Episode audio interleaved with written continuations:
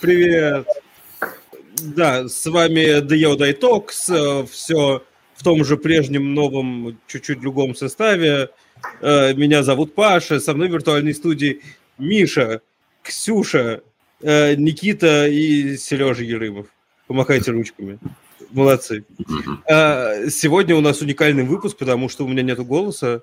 Ну, в смысле, и у меня, у меня немножко болит горло. И поэтому я, я за сегодня поэтому проговорил уже... Я, я, я за сегодня проговорил уже часов пять, и э, голос начинает постепенно уставать. Э, а впереди еще как минимум три, я так понимаю. Из них час этот подкаст. Поэтому говорить будете вы, а я буду что-нибудь э, подмемекивать, видимо. Мне очень понравилось, как Миша начал, что если у тебя шумно, может быть, лучше уйти, Ксюш. Как, без, как, я про себя говорил. Я говорил про свое звучание сегодня, да, простите. А, ну ладно. Не получилось бросить.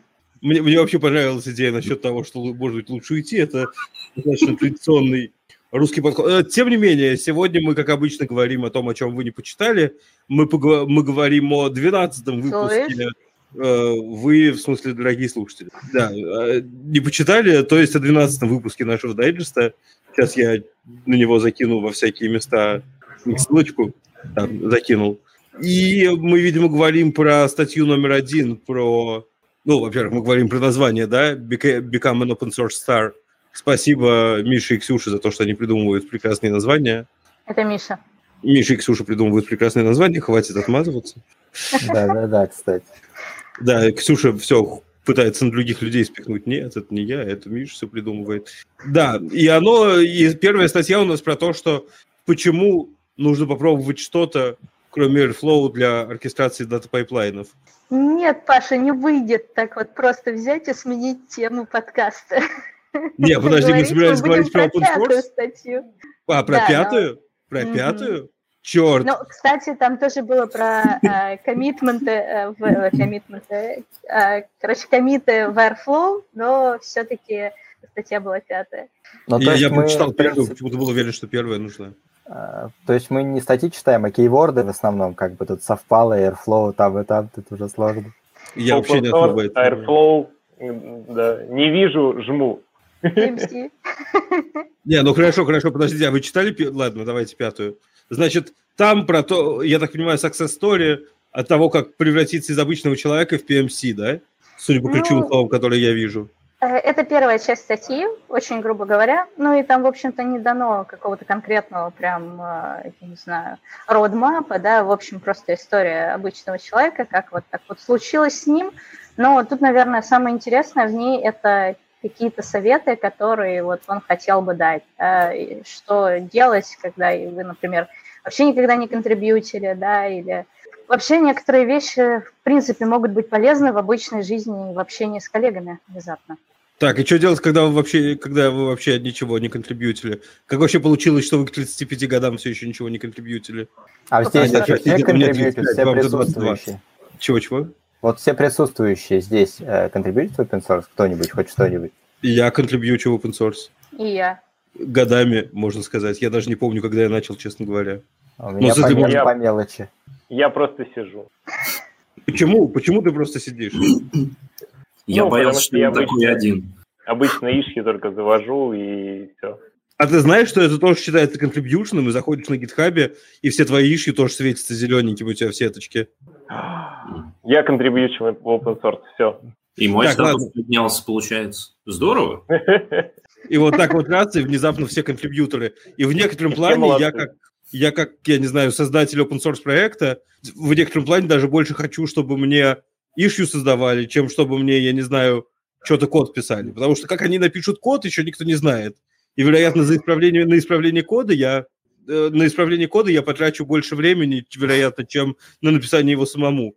А вот с, с шуем понятно, это живая обратная связь. К тебе пришел твой пользователь, сказал, ты криворукий, и как бы вот, вот, пожалуйста, поправь. Ну, они не так говорят, они говорят, ты нам должен, и вот это все, но даже это, с моей точки зрения, лучше. Если есть люди, которые впадают в депрессию, я не знаю, им приходят и день за днем говорят, что они должны что-то у себя в open source проекте сделать, потому что иначе как бы пользователь жить не может и выйдет в окошечко.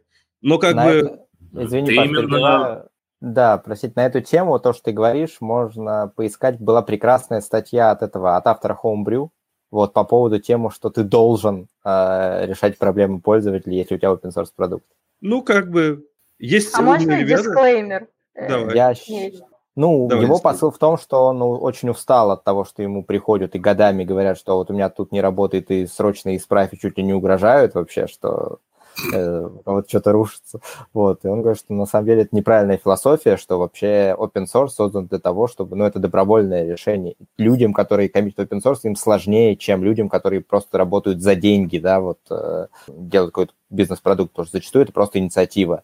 И э, нельзя так относиться, и нужно как бы и самому относиться по-другому к своему open source проекту. Ты делаешь это твое добровольное начало, и ты его отдаешь as is, да? Если ты что-то в этом не сделал, даже если это проблема, да, это не сделано, воз- возьми форк, не сделай, как тебе надо, если ты считаешь, что тебе кто-то что-то должен.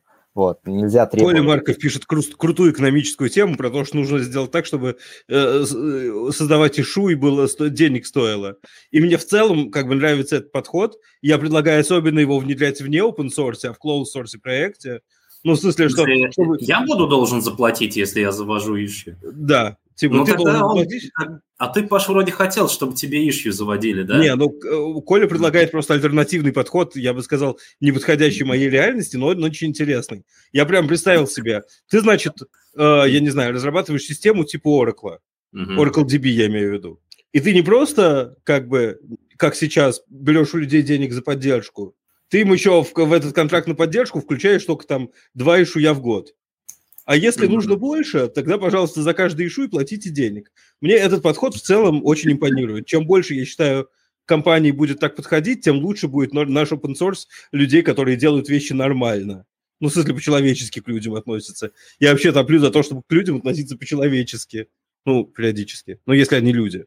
Нет, в смысле, если, конечно, Билл Гейтс мне заплатит, я буду очень рад, и, скажу, и может быть, даже если он мне напишет ишуй, я скажу, а не хочешь ли ты занести денег?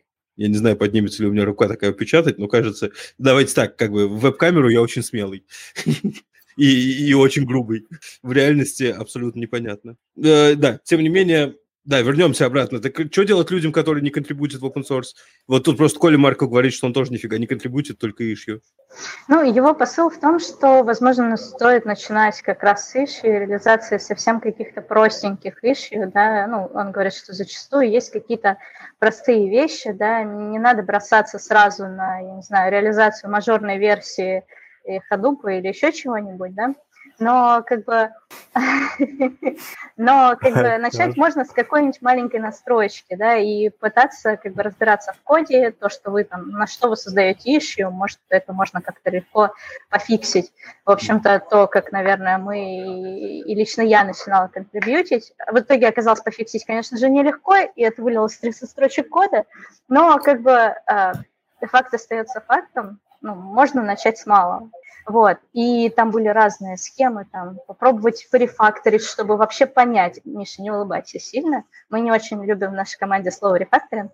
Вот. Не не Вы просто его делать не умеете, это нормально. Конечно. Вот. И, короче, он говорит, что, например, бывают сложные файлы, действительно, вот я там, даже просто рефакторинг из серии разбить там тысячу строк кода на 250, 4 по 250, уже типа прекрасно, хотя бы попытайтесь понять, что написано в проекте, да. Ну, то есть какие-то такие хаки, спрашивайте, ну, задавайте вопросы, что, кстати, а, он говорит, что в принципе очень сильно помогает, да, он говорит, что в свое время, когда я пришел а, в Airflow, по-моему, я начинала контрибьютить и вообще не знаю, чем занимается проект, и, короче, это, ну, это доставило определенные неудобства, я так понимаю, команде. Он говорит, что если бы я начал задавать вопросы по поводу того, что это такое, что такое data pipeline, да, для чего это все нужно, что такое DAG, наверное, я был бы лучшим э, коммиттером, чем был тогда. А, Вот, то есть, как бы, такие интересные вещи. Вот, по поводу pull request ов да, и как бы по поводу культуры. Но это больше не советы, это больше то, какие профиты вы получаете как бы в контрибьюте э, в open source. Да. Мне кажется, что это то, как я начинал, и это вообще самая простая вещь в мире. Ты начинаешь свой contribution в open source с исправления опечаток в документации. Типа, не нужно вообще разбираться в коде, серьезно. Просто, просто сначала исправь опечатку в документации. Они есть почти всюду. И можно вообще открывать почти рандомный проект, к нему readme, uh-huh. значит, а загружаем его в Grammarly, прям как есть в Markdown виде, виде. И Grammarly нам говорит, что нужно исправить. Мы исправляем, загружаем обратно, и мы уже сделали полезный вклад в проект. А вот тут, кстати, спорная очень штука. Особенно, Давай. когда появились проекты типа Октоберфеста когда, знаете, наверное, этот проект, когда типа да, Digital конечно. Ocean вот обещал, да, Digital Ocean устраивает вот каждый октябрь, вот сейчас он тоже будет, э, типа марафон контрибьюта в open source, и если ты там, делаешь, вот в прошлом году было типа 4 pull реквеста у тебя принимают, э, тебе там дают что-нибудь. И они наступили на то, что многие проекты начали жаловаться потому что очень много, скажем так, скам а, контрибьюшенов. Это как раз из серии берут в Redmi, там, исправляют од, одну букву, там, какую-нибудь маленькую на заглавную, или добавляют слово awesome там к чему-нибудь, или там, да, одну опечатку в одной букве, и получается флут из таких pull реквестов и очень многие проекты стали просить, типа, ребята, мы знаем, у нас есть ошибки в документации, как бы, ну и бог бы с ними. Давайте не будем вот такие, если приносите pull request, принесите что-то полезное. Подожди, и... мне кажется, проблема не в этих pull реквестах мне кажется, проблема в Хактокберфесте, который сказал, что мы вам будем выдавать став, за то, что вы делаете очевидно полезную вещь, и должны быть рады, что вы делаете эту полезную вещь. Ну, серьезно. Все так, но вот сам подумай, как owner э, contribute э, open source проекта, вот тебе приходит действительно пиар, на который тебе нужно потратить время, его прочитать, и там исправление одной буквы там, или двух. Вот э, твои ощущения от этого. Не, ну я расстроюсь, конечно, но поэтому, поэтому Октоберфест в прошлом году и забанил всю эту фигню. Но это одно дело, исправили одну букву рандомную, другое дело, исправили реальные опечатки, там, я не, не знаю, неточности или еще что-то полезное сделали. Мне кажется, это, прям разные вещи. Круто, когда это неточности, потому что когда ты начинаешь, заходишь в проект, начинаешь с примеров, да, и ты его впервые видишь, эти примеры не собираются, и тут ты думаешь, как бы, то ли я дурак, то ли я тут что-то не так подключила. В итоге это какое-то супер-пупер устаревшее э, описание. В итоге, чтобы понять, как это сейчас используется, надо сходить. Хорошо, если есть тесты. А еще лучше в исходнике, как бы, чтобы понять вообще, что происходит. И, кстати, ну, возможно, даже contribution э, в open source можно начинать а, в чтение, ну, с чтения кода. Вообще достаточно полезная, наверное, практика. Просто почитать чей-то код. Ну, главное, Кстати, они работают примеры. Плохим в Java мире есть такая штука, которая называется Spring State Machine, она для описания работы своего приложения как State машины, ну, в смысле FSM, Finite State Machine. И у них, у них когда-то были примеры лет пять назад, которые буквально не работали. Я пошел разбираться, почему эти примеры не работают, и было все настолько плохо, что я просто свой проект написал. В смысле, наз... ну, в смысле не я. Мы с командой написали Spring Flow State Machine, в котором было, я не знаю, в 20 раз меньше кода, который... этот код был понятнее и чище с миллионом примеров, которые работали и, кажется, до сих пор работают, хотя я не трогал уже года два, но, типа, непонятно, чему там, чему там ломаться. И вот так вот это был, я не знаю, корпоративный контрибьюшн, потому что мы тогда дом клика взяли и законтрибутили эту штуку. И это, мне кажется, блин, это просто идеально. Я просто даже не верю, что есть компании, у которых нечего за open или что... Я, мне кажется, люди не open. Я, я даже не понимаю. Сереж, почему вот ты никогда не выкладывал ничего в open source? Да я ничего не умею. Не, ну ты же программируешь немножечко. Немножечко. Так. Ты какие-нибудь ну, функции, похожие на библиотечные, писал когда-нибудь? Ну, был дело, конечно. Вот, почему они такие, не Так они уже есть иногда.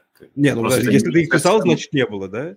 А, ну, может, не совсем той функциональности, которая мне была нужна. Мне было проще чутка свое допереть. Слушай, ну это помойки много, во-первых. Во-вторых, ее надо же как-то поддерживать. Мне же надо ее правильно оформить, выложить это все, отвечать на вопросы, еще прочим заниматься. Это знаешь, как менторством заняться в некотором роде. То есть это не всем и не всегда заходит.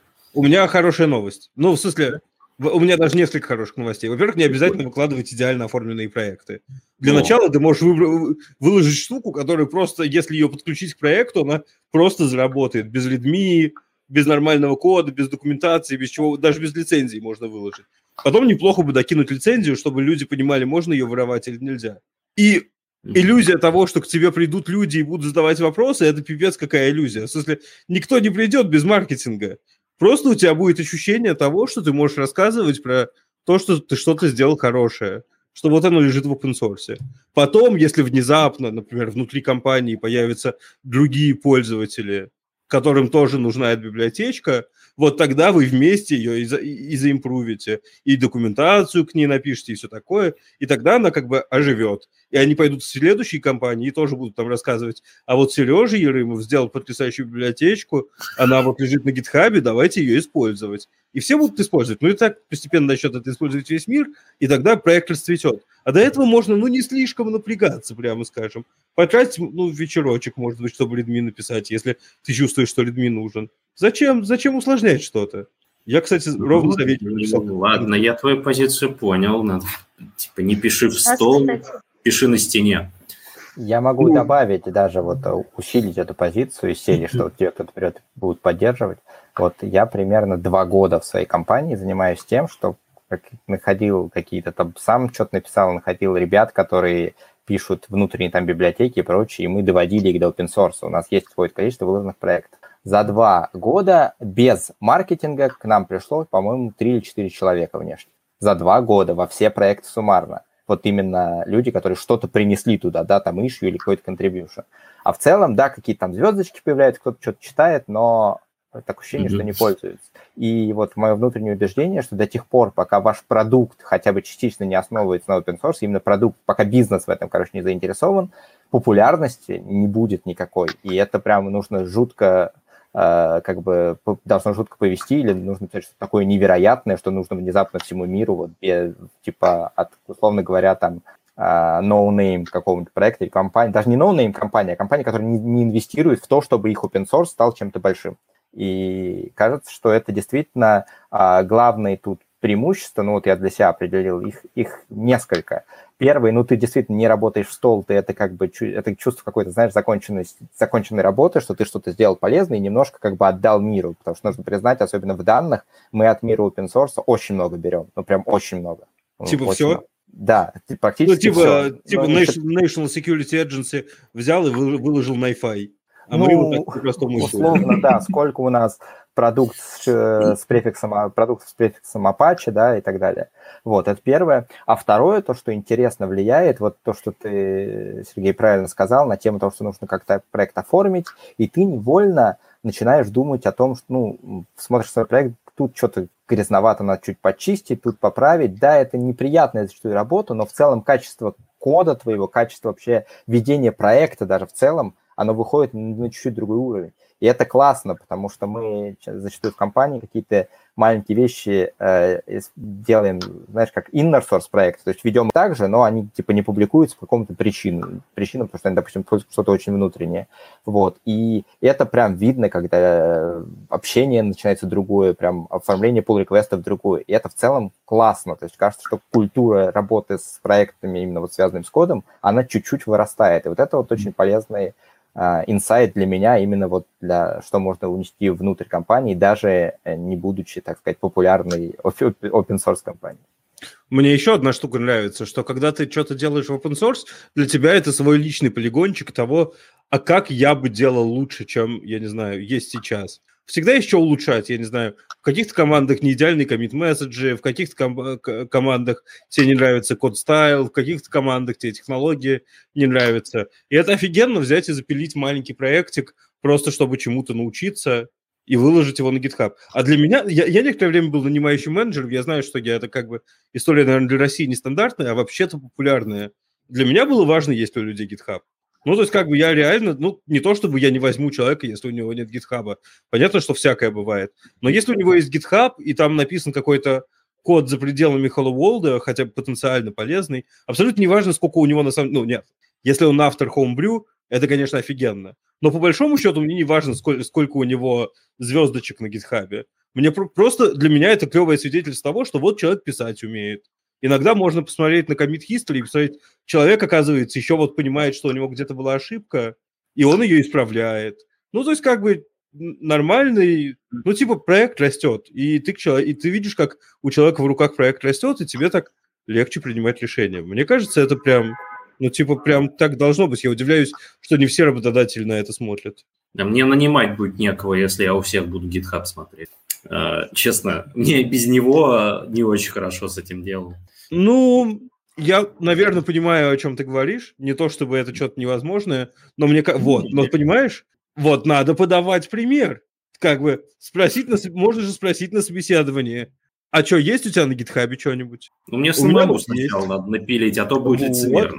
Эти, эти, полностью согласен. Вот и, и здесь мы опять приходим к тому, что нифигово бы, конечно, э, нифигово бы, конечно, самому что-нибудь напилить, прежде чем спрашивать. Заодно и опыт получить, заодно и, и за, заодно и тебя как начальника будут оценивать по твоему гитхабу. Тоже интересный подход, кстати. Потому что я как-то искал себе разработчиков, и мне сказали, не, в чатике написали, в котором я искал, что типа, ну, посмотрите на его GitHub и типа решайте, интересно вам с ним работать или нет. И это офигенный подход. Ну, то есть как бы вот есть я, я писал какой-то код, у меня в GitHub можно найти жутчайшее легаси, типа я там 10 лет назад выкладывал какие-то проекты на Google Web Toolkit, ну ладно, не 10, 8, наверное, лет назад выкладывал проекты на Google Web Toolkit, они до сих пор там лежат. Ну и как бы, наверное, кого-то это мог, может напугать, потому что я им покажу старым мамонтом, и это норм. Коля пишет классную штуку. А если у него там только куча форков без изменений? Ну, это очень-очень легко обнаруживается, и если они совсем без изменений, у меня прям возникает вопрос. Если они с изменениями, это офигенно, да? Мы, значит, понимаем, что человек как минимум пытался что-то сделать. А если у него форки без изменений, ну, мы, наверное, Зачем Значит, он пытался, но не коммитил. Что ты не, не, ну, Окей. Или, ну, то есть, как бы, для меня это выглядит очень плохо, честно говоря. Ну, то есть, как бы, либо он кого-то хочет обмануть, наличие, типа, смотрите, как я активно контрибьючу в open source, либо он реально не смог сделать ни одного комита, ну, звучит фигово. Прям, прям Либо фигово. он пытался, но тесты не собрались. Я увижу хоть что-то. Я увижу комит с, с разваленными тестами тогда. Мы, ну, хочу... а тесты в мастере были сломаны. Так он же к себе в репозитории. Когда он форкал. Это же GitHub. В свой репозиторий он хоть куда. Не то, что в мастер, в каком-нибудь сверхмастера может коммитить. Может удалить всю историю. Я не знаю, что угодно переписать. Нет, но я про то, что смотри, чувак типа склонил репозиторий и такой, сейчас я поправлю, здесь вот маленькая функция, две строчки всего. Запущу тесты и кину э, пиар. Вот. Запускает тесты еще до того, как поправил. Они не собрались, потому что мастер разваленный был. Вот. И он расстроился и ушел в следующий проект. Да-да-да. И, и так, и так семь раз подряд, да? Какие да, страшные да, да. нынче самоубийства, как в том анекдоте. Слушайте, ну я хочу сказать, что, Паш, по поводу твоего, что можно переписать по-своему, на самом деле, ну, там как бы open source может быть хорош тем даже, что ты, например, приходишь в существующий проект, который ты явно не будешь переписывать, ты смотришь, как реализовано, как-то и пытаешься как-то интегрировать то, что есть э, поведение, которое ты хочешь внести, да, новое, существующий проект, да, и часто это помогает не только тебе, особенно если там народ, например, тоже там, они недавно начали заниматься open source, да, и иногда всплывает там, а кто-то там явно прописал где-то окружение, там, или там префикс окружения, например, у тебя вообще такой базы даже не в принципе, да, или кластера такого не существует, или там ребята что-то не предусмотрели, потому что я вот помню тоже, мы когда вносили мои изменения, ну, парень в итоге ну, подрефакторил так, чтобы, ну, он заметил, что там ошибки не совсем правильно ловятся у него, да, и мы с ним там обсуждали, как бы, а если вообще какие-то кастомизированные эксепшены, да, например, еще что-то, посмотреть, как люди думают вообще. И это иногда полезно, потому что ты присматриваешь для себя какие-то, ну, там, новые хаки в программировании, что ли, да, то есть это как э, в советах для программистов, да, и у кого-то было, что учите по одному новому языку в год, да, не в смысле, как бы, как писать на питоне буквы, да, и файлики, а в смысле, э, как надо мыслить в питоне, да, как надо мыслить правильно в скале, да, именно это как бы облагораживает ваш код еще и в других языках. Э, да, Ты просто надо... сказала питон, скала, я подумал, ну окей, может быть еще Kotlin, Go, а что-то после этого языки, ну Java, понятно, и что-то языки закончились, да? А раз. А, Здрасте, C-Sharp. Ладно, раз, хорошо. Раз. PHP, шарпы, Rust, плюсы C, но плюсы это типа, плюсы Во. за год это то же самое, что плюсы за 21 день.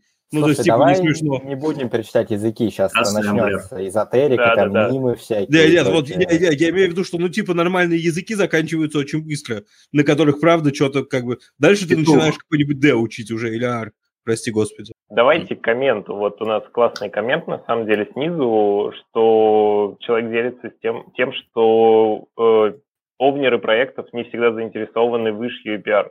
Тут, мне кажется, я могу по, как это, порекламировать как раз-таки какой-нибудь вот Хактоберфест, э, где овнеры выставляют ишью и э, помечают их э, типа good first issue для людей, которые никогда не контрибутили и э, могут взять какой-то первый простой ишью и его э, сделать э, в рамках э.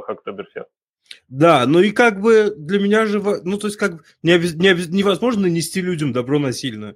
Если ты что-то фраканул, улучшил, а потом у тебя не приняли форк обратно, сказали, что твои улучшения нафиг не нужны, ну, газ, господи, пускай эти лузеры прозябают в неизвестности, а у тебя будет крутой работающий, я не знаю, офигенный проект. Типа, что тебе до них? Ты сделал то, что мог.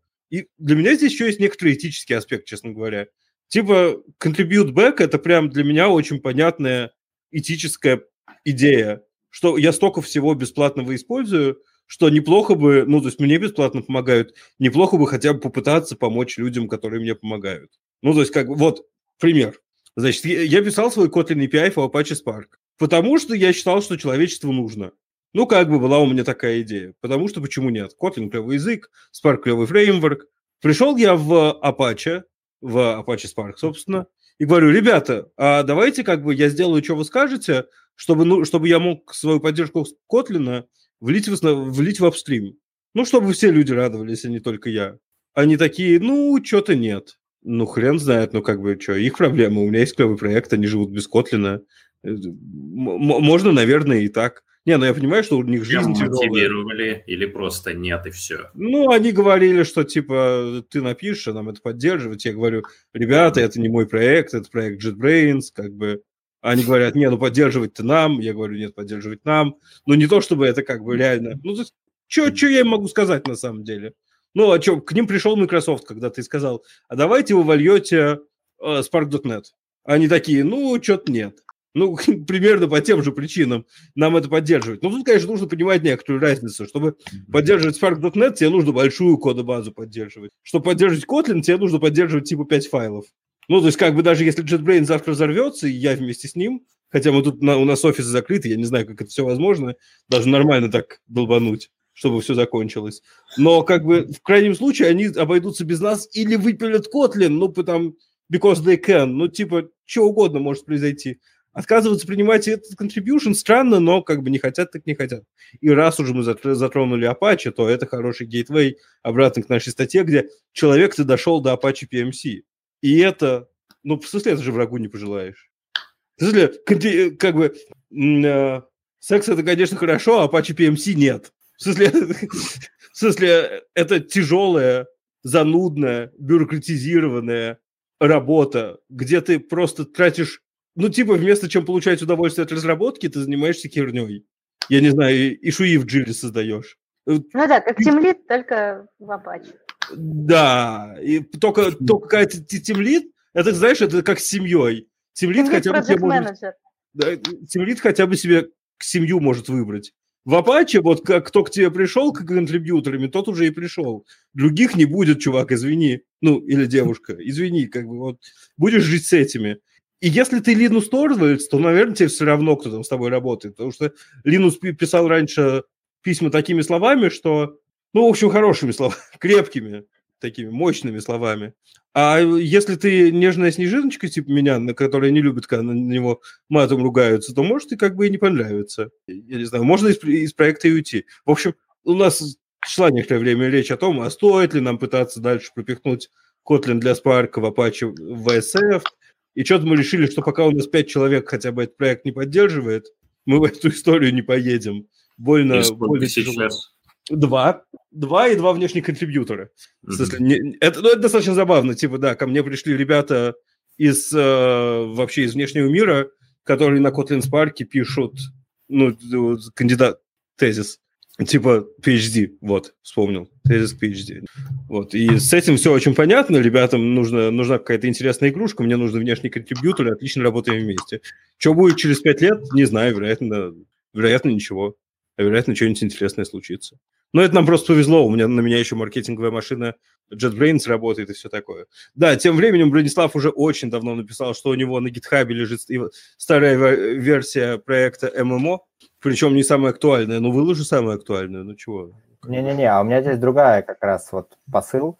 Вот а, у меня та же ситуация, да, у меня на GitHub есть какие-то там очень старые проекты, не очень даже хорошо написаны, да, как я тогда умел писать, сейчас ты это смотришь, хочешь все зарефакторить, но вот если бы я был нанимающим менеджером, я не знаю, вот, Паш, может, ты, ты поделишься своим взглядом, для меня это как раз это классно. То есть я открываю проект, я вижу примерно даты contribution, да, и я вижу, как человек растет, что он вообще хочет что-то делать, что он растет и как-то эволюционирует. Ты видишь там код 2010 года и код там 2018 года, ты видишь ничего, как бы, ну, как человек вообще переосмыслил многое. И это же как раз самое классное. То есть понятно, что всем хочется, наверное, там выкладывать самые бриллиантовые, идеальные проекты, в которых ни одного нет бага и э, 100 миллионов, значит, этих фолловеров, но Именно на поэтому так никто не и не бывает. коммитит. Да, поэтому никто и не коммитит. Если у работодателя есть время так хорошо по гиту полазить и поизучать код и проследить эволюцию, это, конечно, клевое место. Но мне кажется, это не очень часто происходит. Не, ну подожди, ну я за то, чтобы растить культуру, но растить культуру можно только своим примером. Ну, то есть как бы нельзя прийти абстрактно к работодателю и сказать, ну, давайте теперь у всех гитхабы смотреть. Работодатель, конечно, увидит в этом молоток, а, все, а во всех вокруг гвозди, и это будет абьюзиться очень сильно. И ну, типа, нужно как-то растить, растить культуру того, как делать open source внутри Все компании. будут списывать гитхабы друг у друга, представляешь? Может, это не так Кошмар школьного учителя просто. Может, это не так и плохо. Может, это не так и плохо. Microsoft будет рад. У них явно целевая метрика – это количество pull реквестов. Ну, типа, они, поскольку они... От... Они просто, серьезно, у них же в отчетах на NASDAQ фигурирует, сколько у них на гитхабе pull реквестов. Это такая смешная метрика. Ну, просто потому что можно пойти, я не знаю, ваш скриптиком зафигачить сто- столько pull реквестов, сколько будет надо. Особенно это может сделать Microsoft. Ну, в смысле, у них много машин, чтобы запускать ваши скриптики. Ну, то же самое, как KPI по строчкам кода вообще. Ну, Это типа, да. Ну, как бы, ладно. Именно... Я просто подозреваю, что акционерам Microsoft слово pull request говорит ни о чем, и... а тут красивая цифра в миллиардах измеряемая. Как У бы, меня акции Microsoft есть. Не, не, ну как бы сколько? Ты как... Насколько ты мажоритарный акционер? Ну так, не особо. То есть, как бы, еще, еще не принимаешь решение пока о продаже гитхаба каким-нибудь нормальным ребятам типа JetBrains, да? Не знаю, может быть, где-то есть кнопка проголосовать, но ее от меня спрятали. Я не знаю. Это, это, это они хорошо, кстати, сделали, вероятно, потому что я бы не давал эти... Ну и зря, я знаю, что такое pull request. Да, вот я бы не давал как раз эту кнопку людям, которые знают, что такое pull request. Ну, Ну, это, смысле, как голосовать на... Это как на обычных выборах голосовать людям, которые знают, что такое pull request. И так все знают, за что они проголосуют. Давайте не будем. Сделаем, чтобы они не пришли. Да, Хорошо. э, Коля Марков пишет про модераторов Stack Overflow. Спасибо, Коля, что ты пишешь, потому что я как раз удачно модератор Stack Overflow. Типа для меня это еще, одна, еще один способ контрибьюшена в комьюнити.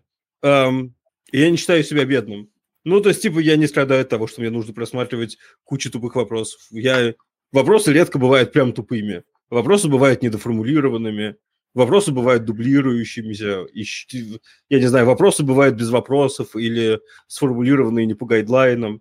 Но ты все это аккуратненько описываешь человеку, я не знаю, в комментарии, голосуешь за вопросы и идешь дальше. М, в этой- кстати, раз уж ты этот э, там мод- модератор или как, э, смотри, чтобы проверить, что это дублирующийся вопрос, ты начинаешь смотреть всю базу на предмет похожих Ну, вопросов. я, я беру похожие ключевые слова, вбиваю их в Stack Overflow. Это типа...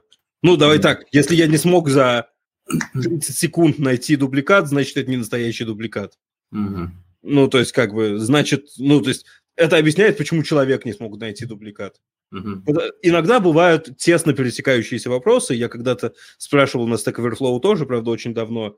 И мне, мне иногда отсылали, типа, а вот к ответе твоему на вопрос, к, ответу на другой вопрос есть отве- ча- часть ответа подходит тебе. Посмотри, пожалуйста. Ну, понятно, что ни один живой человек такого не найдет. Stack Overflow гигантский. А так, ну, нормальная работа. Просто ты помогаешь людям с- научиться задавать хорошие вопросы. Сереж, тебе тут good vibes пишут, ты видишь? Да, привет, Акбар. Привет, Акбар. Но я не знаю, с нами Акбар не здоровается, поэтому, наверное, не надо отвечать ему было, да? Да нет, вот- поздороваться, он и с вами поздоровается тоже. Хороший парень. Чего, Миш, ты говоришь? Да, я чуть-чуть возвращаюсь к статье. Вообще вот путь, мне кажется, пути в open source, их как бы несколько. Вот а, автор пишет, да, что он, у него бэкграунд, что он вообще там какой-то там electrical инженер, да, и он решил переквалифицироваться в свободное время, что-то там программировал, какие-то сайтики делал, и тут у него появилась возможность, там какая-то компания предлагала, типа, вот такой open source internship, они ему там платили какую-то денежку, и он вот контрибьютил в этот Airflow. И потом на этом вырос, стал PMC и устроился там в астрономер, по-моему, да, вот, э, ну, вот таким образом. Но по сути это подход вот такой, ты как бы хочешь начать программировать, да, вот ты, у тебя пока еще нету за спиной ничего, да, ты там совсем джун или там вот интерн, ты такой учишься. И это один из путей, как можно ну, а, научиться, б, э, заработать себе какую-то там позитивную репутацию, которая тебе потом поможет пойти дальше.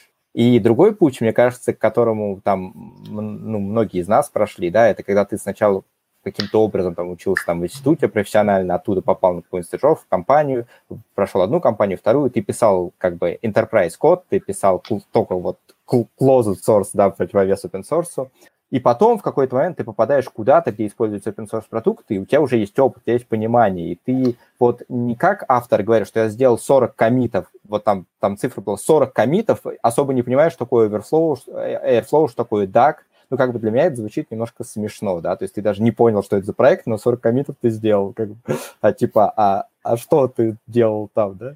А вот когда у тебя уже есть опыт, ты приходишь в целевой проект, ты понимаешь, что в нем что-то не так, ну, не устраивает тебя, не то, что что-то не так, да, open source это SIS, но ты хочешь а, доработать себе, и зачастую, если у тебя есть какая-то вот эта вот социальная ответственность, да, ты хочешь вернуть миру, ты как бы пытаешься влить обратно. Ну, во-первых, это банально проще поддерживать, да, если у тебя там и форк, и как бы, чтобы он не сильно убегал от мейнстрима.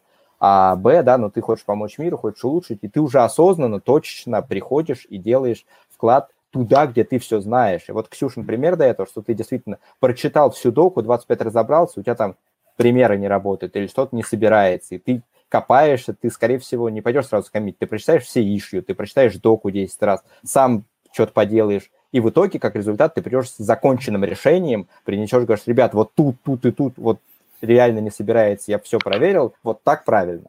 И это как бы другой уровень вклада и другой путь туда, и как бы э, вот нужно понимать, наверное, где каждый из нас находится сейчас, и вообще хочет ли он пойти по такому пути, нужно ли это ну, себе Нет, лично. но а еще есть вариант, ты берешь open source продукт, внедряешь его и понимаешь, что тут не то чуть-чуть, тут все не то, вот здесь вот нам ну вот точно нужно что-то форкнуть, и потом уже неважно, примут твой pull request или нет, хорошо, если примут, да, но вот это как э, наша компания Superset, да, то есть э, есть ряд вещей, ну, там, в каком-то случае это баги, в каком-то issue, без которых мы просто не можем выжить. Ну, как бы ну, нам не подходит, да, но кроме этого, ну, мы же не собираемся сами писать суперсет, да, ну, понятно, понятный расклад.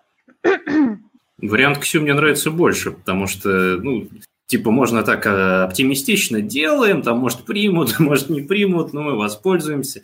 Нормально. А у тебя, Миш, так много ответственности прозвучало, что я разнервничался. Я не начну с таким подходом пилить. Да нет, не ответственность не в этом. Но ты действительно, тебя привела в этот проект, на самом деле, нужда, да, вот там вы по каким-то причинам используете тот же Airflow, да, вот он у вас уже есть в компании и что-то mm-hmm. вас не устраивает, и вы это можете правда. допилить что-то для себя, да, и, скорее всего, вы это сделаете, и у вас будет там либо свой форк проекта, либо какой-то там дополнительный тулинг вокруг, да, и в какой-то момент, опять же, ты понимаешь, что а почему бы это не влить, вот, потому что я могу, потому что это, кажется, ничего не нарушает, отлично ложится, ну, и ты как бы приносишь какую-то пользу. И, и действительно отношение примерно такое, что а, да, нужно проделать какую-то дополнительную работу, ты принес, ребята, вот, смотрите, я сделал приняли, как бы классно, не приняли, я все равно буду развивать свой форк, потому что ну, мне это нужно на работе прямо сейчас, у меня бизнес на этом построен, да, но это частичка моего бизнеса.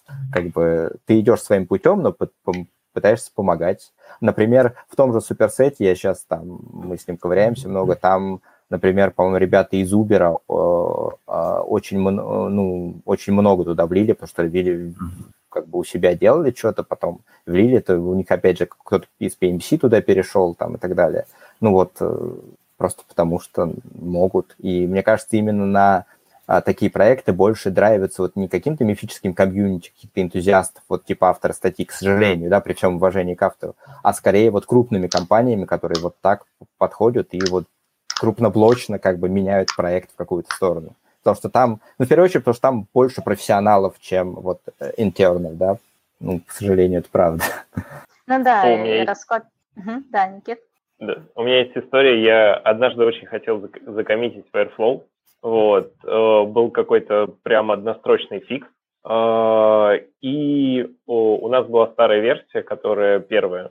Мне нужно было э, прокидывать на один параметр больше в какой-то там Postgres hook, причем тривиальный вообще фикс, там просто фильтровались все параметры, которые не перечислены в массиве. Вот, и я прям хотел сейчас вот сюда добавить этот параметр, думаю, все, сейчас стану контрибутором Airflow, открыл уже даже, по-моему, PR, э, и тут мне говорят, что, знаешь, первая версия больше не поддерживается, вторая это уже шагает по планете, и мы туда только critical э, бакфиксы принимаем. Я прям расстроился очень сильно и не стал коммитером Airflow. Пришлось э, нам это костылить у себя. Мне очень нравится то, что написал Виталий, что у нас типа полтора дата инженера в команде и как бы вообще не до вашего open source. Я прям полностью понимаю эту боль. То есть прям на 101%. Вот как бы я один процент открываю души практически для этой задачи, для понимания. Конечно, я тоже работал в маленьких командах, где, прямо скажем, был не до контрибьюшенов, и, честно говоря, даже и шуи мне было создавать некогда. Ну, потому что жизнь более как бы создать ишу, это надо как бы репродюсер найти какой-то, потому что у них есть гайдлайны написания шуев, и даже, и даже если не минимальный, то хоть какой-то репродюсер, а твой репродюсер – это твой проект на работе, который разваливается на 20-й минуте работы, и как бы, ну, и на твоей базе данных, а у тестировщиков не разваливается. Ну, в общем, понятно, как бы, ну, вообще не до этого. Все тяжело и некогда. Но мне кажется, что ну, типа, это вот есть разный open source. Есть open source, когда ты чужое доделываешь, и это иногда прям сложно. Ну, прям сложно. И шуи это иногда сложно. А другое дело, дело это когда ты свое open source в надежде, что, может быть, оно кому-нибудь когда-то пригодится. И это тоже норма, это тоже понятно. Опять-таки, чтобы не оставлять клевые общественно полезные штуки у себя одного. Я бы даже более того надеялся, что такие штуки своруют какой-нибудь крутой проект. Ну, я не помню, для Spark есть целый проект с экстеншн функциями. Я не знаю, вот всякие есть regex экстракты, которые в Spark входят, а есть похожие, которые в отдельной библиотеке. И, честно говоря, я бы, я бы надеялся, что если я выложу какую-то свою такую функцию куда-нибудь, тот проект ее затянет. Господи, как же она называется-то? Там Дарья какой-то был. Еще. Да, вот, например, например, Дарья, да. Spark mm-hmm. Дарья.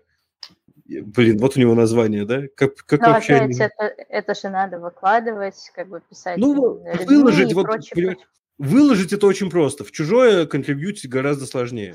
А это выкладывать правда. это тоже норм. Ну, то есть прям, прям, прям выкладывать норм. Это создает видимость того, что ты пытаешься делать что-то полезное людям. Ну, я понял. Короче, надо делать спарк Серега, да, и ты будешь пользоваться этим. Ну, слушай, как бы, а почему нет? Я, я, я вообще только за я еще и контрибьютить буду. У меня как бы есть, если я найду что, я еще и контрибьютить буду, мне как потому что только дай. Не, тут, конечно, есть альтернативная проблема. У меня есть, э, да, я сейчас две истории расскажу про одного и того же человека. Э, приятель у меня есть Слава Симушин, и он, у него есть проект, который для, как называются люди, которые марки почтовые собирают? Филателисты. Филателистов, да, для филателистов. Типа по обмену марками, каталоги, все дела. И он, я ему говорю, Слав, а чё, и он бэкапит э, свою штуку ко мне в приватное облачко маленькое. Я ему говорю, Слав, а что ты какими-то древними средствами бэкапишь? Давай я тебе нормальную бэкапилку приделаю. Он говорит, давай. Я, значит, иду к нему. У него есть баш-скрипт для этого сделанный. Я хорошо знаю баш. И типа за вечерочек дописываю все, что нужно там. Доустановить весь нужный софт и все такое. Слава приходит и говорит, Паша, ты вот тут код ставил, не соблел, вот тут код ставил, не соблел, вот тут я просто другую идиому использую, тут мы делаем не так, а вот это. Я поправил. Ну, типа, еще два вечерочка и поправил. После этого Слава приходит и говорит, Паш, ну вот все еще нам есть что менять. И как бы в итоге внесение, в общем-то, чепухового pull реквеста заняло у меня, наверное, больше недели. Что было тяжело морально, потому что я знал, что эта штука давно работает.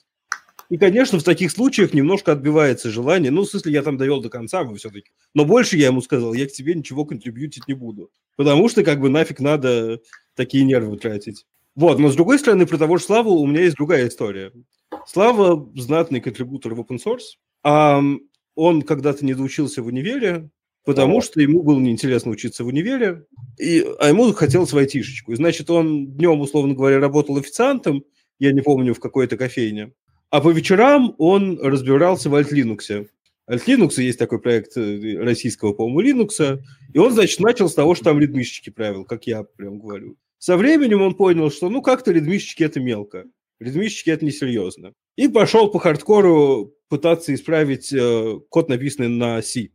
Слава не умел программировать вообще совсем. Ну, то есть просто вообще не понимал, что происходит.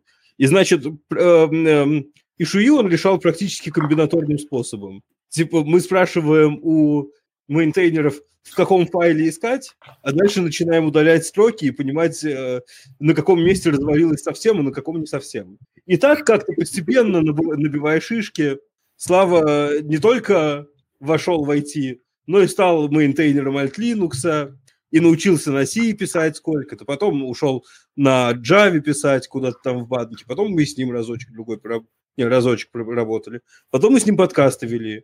А Слава, надо сказать, никогда не останавливался. Он типа Alt Linux он, конечно, перестал развивать, потому что кому нафиг нужен этот Alt Linux? Что вообще про Alt Linux? Вот. Ну, Слава много куда в другие места контрибьютил. И Ишуи писал, и меня учил. И я считаю, что Слава большой молодец и был прав. А я, когда мы с ним познакомились, был э, глупышом и был неправ. Что, Теперь как бы, ты ну... тоже делаешь реверс-инжиниринг всякой фигни и обучаешься языкам и прочему за это Ну, время. Только, только, только не на C, а на JavaScript. А, я, ну, я, так, другое. я так реагирую. Это другое, конечно, да. Я а так в чем ты был неправ, Паш? Чего? В чем ты был неправ? Ну, что я ничего не делал для open source. Как бы, как бы А-а-а. поймал проблему, сделай, как бы хотя бы зарепорт, а лучше исправь. Или предложи решение. Предлагать решение, кстати, тоже норм. Иногда нету сил заимплементить, потому что ты видишь, что прям много работы, но ты видишь, как нужно сделать. Я так в, куда-то в другое место в Spring писал, типа, ребят, я вот вижу, что с фильтрами проблемы, вот тут, вот тут, вот тут, вот нужно что-то там прокинуть, но сил у меня это делать нету, поэтому как бы вот вам гайды, что можно сделать. И они ничего со временем, со временем сделали. А Hibernate я сам патчил. Ничего. Знаете, что такое Hibernate, да? Ремочка такая для Java. Не надо знать, что такое Hibernate. К сожалению, я помню, что это такое. Э, я хотела сказать, что, короче, по поводу двух с половиной инженеров и, короче, миллиона. Полутора. Наверное, полутора. Да, это меньше на одного, если что. Короче, э, то, что на самом деле тут действительно use case только писать или там коммитить только в то, чем пользуешься, да, и то, что действительно приносит, ну, как бы то, что используешь, то, что используешь на проде, просто вот мы решили проблему вот так вот, ну, и закоммитили там куда-нибудь суперсет или еще куда-нибудь, да, там, Spark Driver, еще что-нибудь. Вот. А именно история про то, что я пошел там просто так в Airflow, не пользуюсь им, просто хочу пописать код, но она, наверное, для тех, у кого есть время и кто желает прям вот отдохнуть зачем-то. Я бы сказал, безумцу храбрых поем мы песню. Поддерживать да. продукт, в котором ты ни бельмеса не понимаешь, сложнее, чем продукт, в котором ты понимаешь хотя бы одного бельмеса. Ну, вообще, вот да, справедливости ради, я даже смотрю, как, как опять же, по опыту нашей компании – в целом а, зачастую контрибьют какой-то вот open source, даже имея там полтора инженера, это больше энтузиазм, ну, личное желание вот эти, этих полутора человек, mm-hmm. просто потому что они хотят это отдать. Если этого желания нет, ну, как бы, ну, значит, нет. Ну, это тоже нормально. Таких мы из... тоже любим, да? Не, ну это нормальная история, да, человек работает работу, да, как бы все делает, что ему нужно, ну, не хочет он свобод, там какие-то там находить крупицы в рабочем времени, а зачастую в свободное время, потому что open source, как показывает, эта штука 24 на 7, а не только вот в рабочее время, если а, да, твой продукт на это не построен.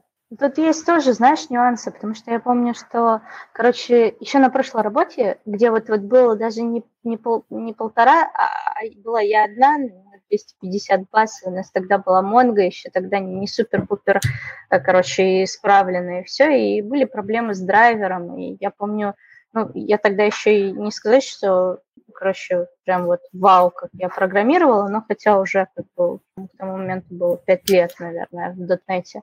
Вот, и я прям поправляла, поправляла просто потому, что как бы писала ищу, заводила, форкала, научилась вообще форкать репозитории, это был страх вообще, господи, что больше никто этим не, не занимался. Но, в общем, мой посыл-то был в том, чтобы исправить что-то, и чтобы они потом это поддерживали, а не я. Вот, то есть я как бы в своих корыстных целях это делала, чтобы это сделать один раз и больше никогда не делать, чтобы люди поняли, что там ошибка, вот, э, приняли мое исправление и, короче, дальше пошли. Чтобы я как бы не поддерживала этот форк и дальше его не развивала параллельно. Но тут тоже надо понимать, что если ты что-то оставляешь в столе, и вдруг э, дальше, ну, продукт дальше развивается, ты просто в какой-то момент форки с мастером не сможешь смержить, а в мастере, например, будет много новых фич. Ну и что ты будешь делать?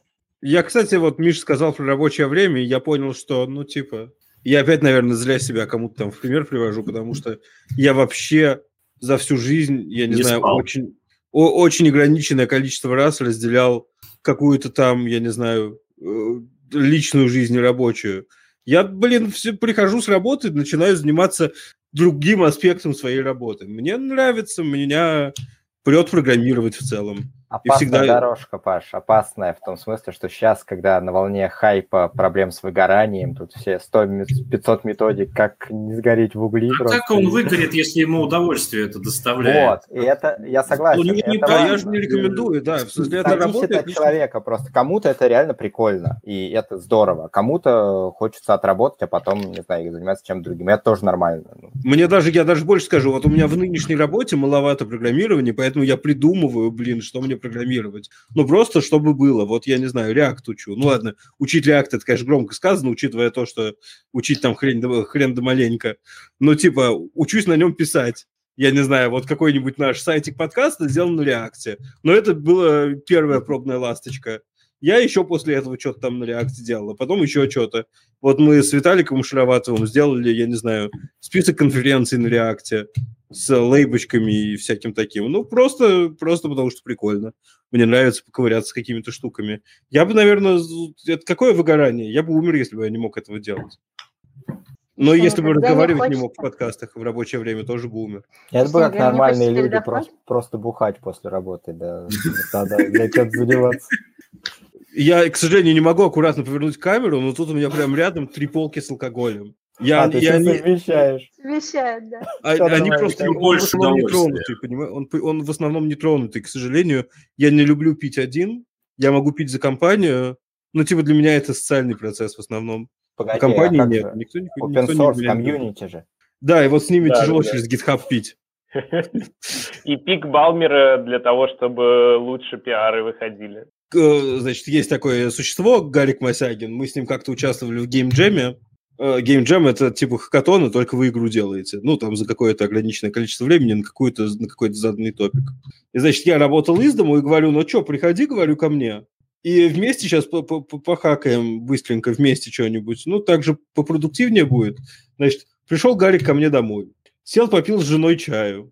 Э, попили чай. Потом сел на диван, по нему стали ползать дети. По мне тоже ползают дети, мне просто пофиг в основном. Я продолжаю программировать. А Гарик после э, трех детей и трех чашек чая сказал, что что-то как-то плохо у меня получается в геймджеме участвовать, пойду-ка я домой. Слушай, да. Игорь Мосягин, да? Да, это Игорь Мосягин, да. А, он в Непролабе еще как минимум преподавал раньше. Да, преподавал, сейчас не преподает, сейчас он, но сейчас он стоит за дата-инжинирингом э, в Яндекс практикуме, поэтому а. если кому-то хочется другое неплохое дата-инжиниринговое образование, то вот, кажется, в практикуме только-только открылось. Ну, я второй раз к нему уже не пойду. Да? Ну, а вдруг он поумнел с тех пор? И теперь Нет, там говорит, все было не так уж и плохо, просто я тоже поумнел с тех пор. И я, я думаю, и что... понял, что в принципе было плохо достаточно. Да не, нормально было. Я просто пойду к Андрею Титову в следующий раз. Я, я передам я, Гарику. Что... Я, к сожалению, побежал. Но да, было да, очень приятно. Да, мы все побежали. У нас же тут это самое смарт-дата. Вы не забывайте билетики на смарт-дату покупать. Потому что на смарт-дате будет хорошо. Airflow, про который мы сегодня вскользь упомянули, тоже будет и mm-hmm. про то, что готовит мир с Airflow, и много других интересных тем. А также, да. а также, а также, сейчас я вот, подождите, сейчас я почти уже, вот тут вот, кнопочка subscribe, а вот тут, вот тут вот колокольчик. У меня все проблемы. Вообще там ничего нету. У, у тебя там нету, потому что ты не там смотришь, а у людей, у, кому надо, у тех есть. Вот subscribe и колокольчик нажимайте и не жалуйтесь, что мы поздно объявляем. Потому что, потому что все делаем вовремя. О, Никита вернулся. Привет, Никита. Я нашел следующее место, где можно... из подвала из какого-то. А мы уже... Нет, мы-то э, префекта, префекта в этом году не будет, Коль. Но ты можешь приходить и рассказывать в следующем. Мы как бы доклады всегда ищем. И Не тебя там, мы а на конференции Дакстера тоже не будет. И Дакстера тоже не будет. А меня что? А, а ты будешь, а ты будешь. Я буду. А ты а Сережа будет. И я буду, может быть. Я Ну, меня. Меня заставили, я не хотел, меня заставили. Я хотел. Да, Ну, конечно, рассказывай. Еле отвертелись от тебя. А, и не, не смогли, точно. Да, и, и не отвертелись, собственно. И да, и на этой радостной ноте мы пошли на говорить про смардату, чтобы она еще была лучше, быстрее, выше, сильнее. Всем пока. Всем пока. Пока. Пока.